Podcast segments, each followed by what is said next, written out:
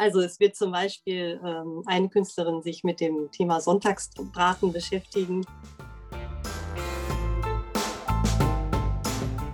Mission Weißer Flamingo, der Kulturpodcast aus dem Münsterland.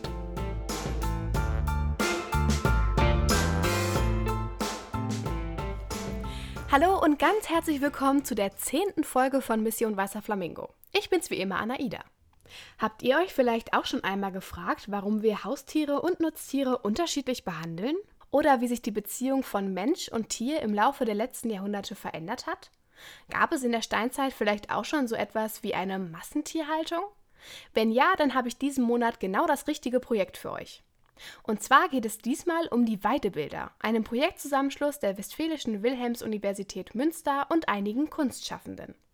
Bevor ihr von Dr. Valeska Becker und Martina Lükener erfahrt, wie dieses Projekt entstanden ist und wie Havanera-Affen ins Münsterland kommen, gibt es natürlich erstmal einen Schnellcheck.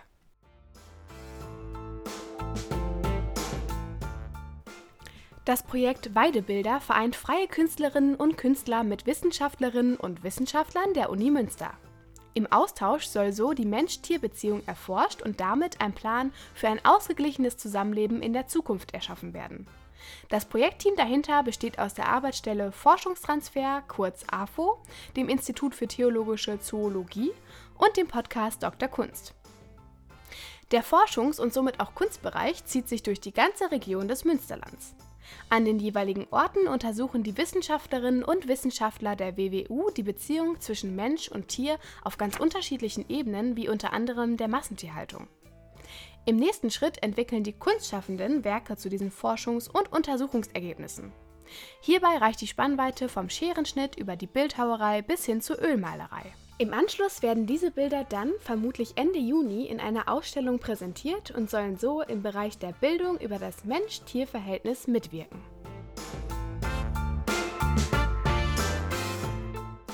So viel erstmal zum Background der Weidebilder. Aber wie ist es überhaupt zu dieser Kombination aus Wissenschaft und Kunst gekommen? Wer sich an die letzte Folge erinnert, weiß, dass wir schon mal eine ziemlich ungewöhnliche Kombination von Kunst und Technik kennengelernt haben. Beim Art Tech Space in Rheine haben sich diese beiden Bereiche ganz zufällig getroffen. Und wie war das bei den Weidebildern? Um diese und weitere Fragen rund um das Projekt zu klären, habe ich die Archäologin Dr. Valeska Becker zusammen mit der künstlerischen Leitung Martina Lügner für ein Online-Interview getroffen. Beide betreuen das Projekt schon seit seinem Beginn. Martina Lückener hat mir erst einmal genauer erzählt, wie das Projekt Weidebilder aufgebaut ist. Äh, ja, das Projekt Weidebilder hat einen Untertitel und das heißt die Ambivalenz der Mensch-Tier-Beziehung. Und es ist eben eine, ja, eine Mischung aus einem Kunst, künstlerischen und einem wissenschaftlichen Projekt. Also wir arbeiten ähm, zusammen in einem größeren Team. Es gibt mehrere Wissenschaftler, die Inputs gegeben haben. Äh, und es gibt mehrere Künstler, die ein Ateliergespräch geführt haben. Also jetzt in der Pandemie ist das ein bisschen ungewöhnlich abgelaufen, weil wir das Projekt zum großen Teil digital durchgeführt haben.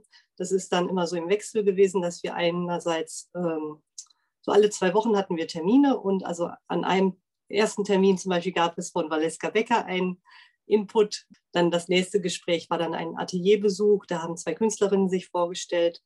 Und das ging dann immer so im Wechsel, also, in, also dass Künstler und Wissenschaftler sich vorgestellt haben, beziehungsweise ihren Arbeitsschwerpunkt dargestellt haben. Und wir haben uns immer anschließend auch ähm, darüber unterhalten und diskutiert, was ist denn die Ambivalenz der Mensch-Tier-Beziehung, worum geht es da, welche Schwerpunkte gibt es. Und da haben wir sehr verschiedene und sehr umfangreiche Informationen ausgetauscht und beleuchtet. Und das war also sehr spannend, muss ich sagen.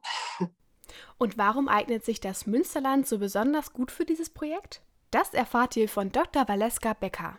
Es geht eben darum, sich mit Mensch-Tier-Beziehungen zu beschäftigen. Das Münsterland ist ja auch ein Tierland, muss man sagen. Einerseits, weil hier sehr viel Natur ist, um Münster herum direkt. Kaum ist man aus der Stadt draußen, ist man schon in der Natur. Äh, andererseits ist diese Natur natürlich auch gestaltet zu einer Kulturlandschaft und ähm, man findet Spuren von Mensch-Tier-Beziehungen, mit denen viele Menschen auch vielleicht ein ambivalentes Verhältnis haben, weil es natürlich Ställe gibt mit ähm, sehr vielen Tieren, die da gehalten werden. Also man kann über Massentierhaltung sprechen, man kann auch über äh, Düngung oder über, auch Überdüngung der Böden sprechen. Und diese, diese Nähe zu Tieren einerseits und diese Entfernung zu Tieren andererseits waren, glaube ich, auch große Punkte, die immer wieder in Austausch mit verschiedenen Wissenschaftlerinnen und Wissenschaftlern in, in diesem Projekt diskutiert wurden. Da waren zum Beispiel dabei äh, zwei Verhaltensbiologinnen, die Frau, Dr., äh, Frau Professor Dr. Kaiser und die Frau äh, Professor Dr. Richter von der Uni Münster. Dann ähm, war auch dabei der Herr Professor Dr. Schlatt von der Reproduktionsmedizin und Andrologie. Warum diese beiden Bereiche? Weil beide mit Tieren arbeiten. Also die Verhaltensbiologie hat Meerschweinchen, äh, die beobachtet werden, wo das Verhalten dieser Tiere studiert wird. Und äh, der Professor Dr. Schlatt hat äh, Versuchstiere, mit denen er arbeitet. Und wie gesagt, dann war die theologische Zoologie dabei, wo eben ein, so ein Blick aus Seiten der Religionen auf Mensch-Tier-Beziehungen Thema war. Dann habe ich so einen Input geliefert, wie aus Sicht der Archäologie Menschen und Tiere auch in der Vergangenheit zusammengelebt haben und was sich da verändert hat im Vergleich zu heute. Und wir hatten auch einen Landschaftsökologen mal im Gespräch, der uns ein bisschen auch die Emsauen äh, ein bisschen äh, näher erklärt hat, wie diese Landschaften beobachtet werden, wie eingegriffen wird und wie man sich auch zurückhält in diesen Landschaften und was das immer für ein Wechselspiel ist zwischen äh, wilder und freier Naturlandschaft und dann doch einer Landschaft, die auch des Eingriffs des Menschen durchaus bedarf. Also ganz ohne menschliche Eingriffe geht es dann doch nicht. Das Münsterland als Tierland. Dr. Becker hat erzählt, warum sich also gerade unsere Region für solche Forschungen im Bereich der Mensch-Tier-Beziehung anbietet. Im Internet auf der Seite der WWU findet man dafür Informationen über die untersuchten Tierarten. Das reicht von Heckrindern, Poitou-Eseln bis hin zum Meerschweinchen. Ich gebe zu, schon bei den Meerschweinchen habe ich das erste Mal ein wenig gestockt, weil ich die doch eher selten in freier Wildbahn bzw. auf Weiden sehe. Als ich dann aber über die Javana-Affen gestolpert bin, war ich noch mehr verwundert. Wie sind die zum Projekt gekommen? Äh, der Gedanke war, Mensch-Tier-Beziehungen aus verschiedenen Blickwinkeln zu betrachten. Einmal was wir geplant haben und was Gott sei Dank auch noch durchführbar war, bevor Corona wirklich ähm, schlimm geworden ist, dass äh, die Künstlerinnen und Künstler sich auch in die Natur begeben und Tiere möglichst naturnah beobachten und sehen können, wie diese Heckrinder, diese Konigpferde, äh, die da relativ frei und ähm, ohne großen Einfluss des Menschen leben dürfen. Und dann äh, auf der anderen Seite Tiere, die vom Menschen wirklich benutzt werden, um ähm, zum Beispiel Studien zu betreiben, wissenschaftliche Forschungen ähm, im Bereich der Verhaltensbiologie voranzutreiben, aber auch Tiere, die zu Versuchszwecken gehalten werden. Und diese Ambivalenz aus der, äh, aus der Tierbeobachtung in der freien Natur und diesen Tieren, die unter ganz restriktiven Bedingungen leben und für ganz bestimmte Zwecke da sind, das wollten wir thematisieren, um möglichst viele Bereiche, die in Mensch-Tier-Beziehungen vorkommen können, darzulegen und auch die Künstler und Künstlerinnen damit zu konfrontieren weil wir äh, hofften, dass, das, dass dann äh, ganz spannende Werke entstehen können und zwar Spannung wirklich im eigentlichen Sinne des Wortes. Einmal diese Natur und Tiere, die frei für sich sein können und dann diese Tiere, die so, ja, so eingesperrt und eingeengt sind und für ganz bestimmte Zwecke eigentlich nur gehalten werden. Teil des Projekts war es also, raus in die Natur zu gehen und sich dadurch inspirieren zu lassen. Ich habe mich, wie man hören kann, von dieser Idee gleich selber inspirieren lassen und habe meinen Moderationsort kurzerhand von innen nach draußen in das Münsterland verlegt. So kann ich vielleicht ein wenig der Tierlandatmosphäre zu euch nach Hause bringen. Oder seid ihr beim Hören vielleicht auch unterwegs? Wir haben bisher auf jeden Fall einiges von der wissenschaftlichen Seite des Projekts erfahren. Im nächsten Schritt soll dann die Kunst dazukommen. Wie wir uns das vorstellen können, erklärt Martina Lükener. Das äh, Projekt ist äh, so geplant, dass in der ersten Hälfte die wissenschaftlichen Inputs äh, kommen von den Wissenschaftlern eben und auch teilweise von Künstlern, die teilweise auch wissenschaftlich arbeiten oder eben auch nur künstlerisch. Und so haben wir uns erstmal alle vorgestellt. Das ist der erste Teil des Projekts. Und im zweiten Teil ähm, erarbeiten die Künstler ihre Kunst, Kunstwerke mit, ähm, mit dem Thema der Ambivalenz der Mensch-Tier-Beziehung. Und diese Ergebnisse stellen wir dann aus. Eine Ausstellung dafür ist bereits Ende Juni auf dem Gelände des Haverkamps in Münster geplant. Und was für Kunstwerke können da erwartet werden? Also es wird zum Beispiel ähm, eine Künstlerin sich mit dem Thema Sonntagsbraten beschäftigen. Es gab ja früher äh, dieses Wort Sonntagsbraten, äh, weil man eben nicht jeden Tag Fleisch essen konnte oder wollte.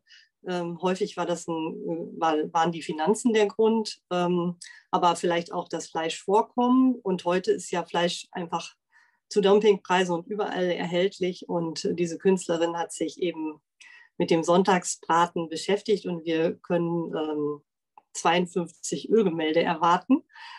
Wie auch immer äh, das aussehen wird, das äh, soll noch ein Geheimnis bleiben.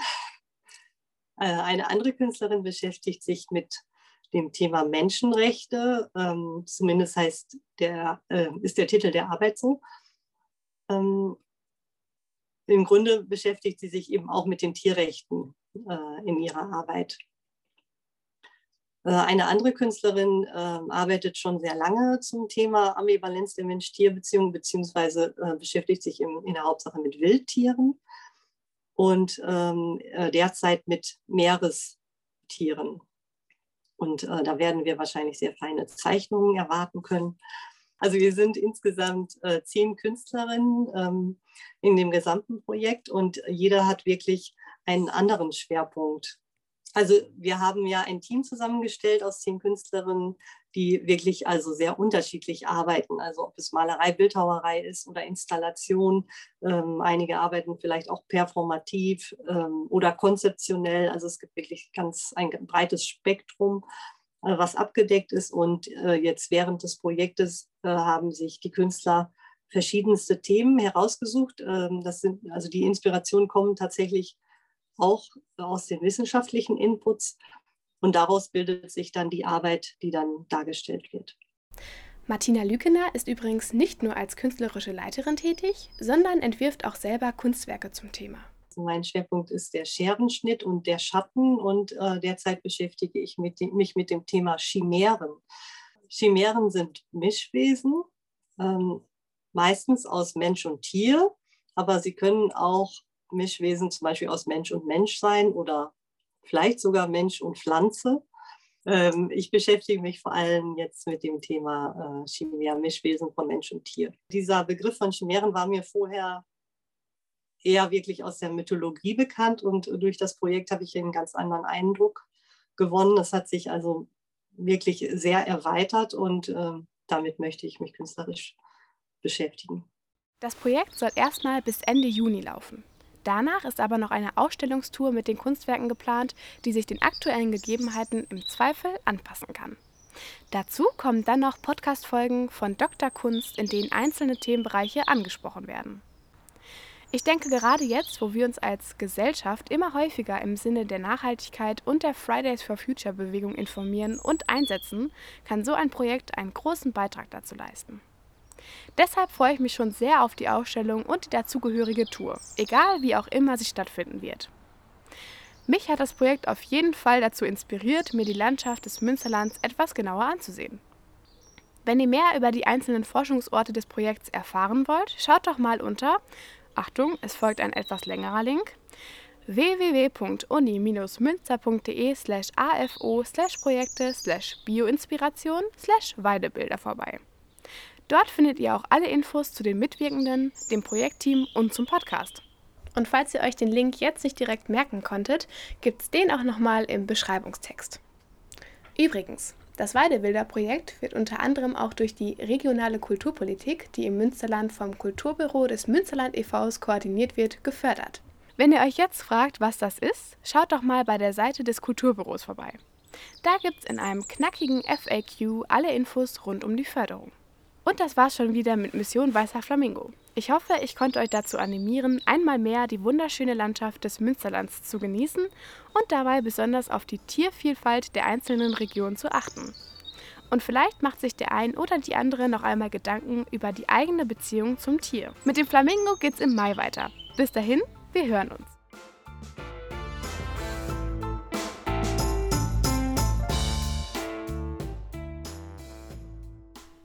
Mission Weißer Flamingo, der Kulturpodcast aus dem Münsterland, ist ein Projekt des Kulturbüros des Münsterland e.V.s.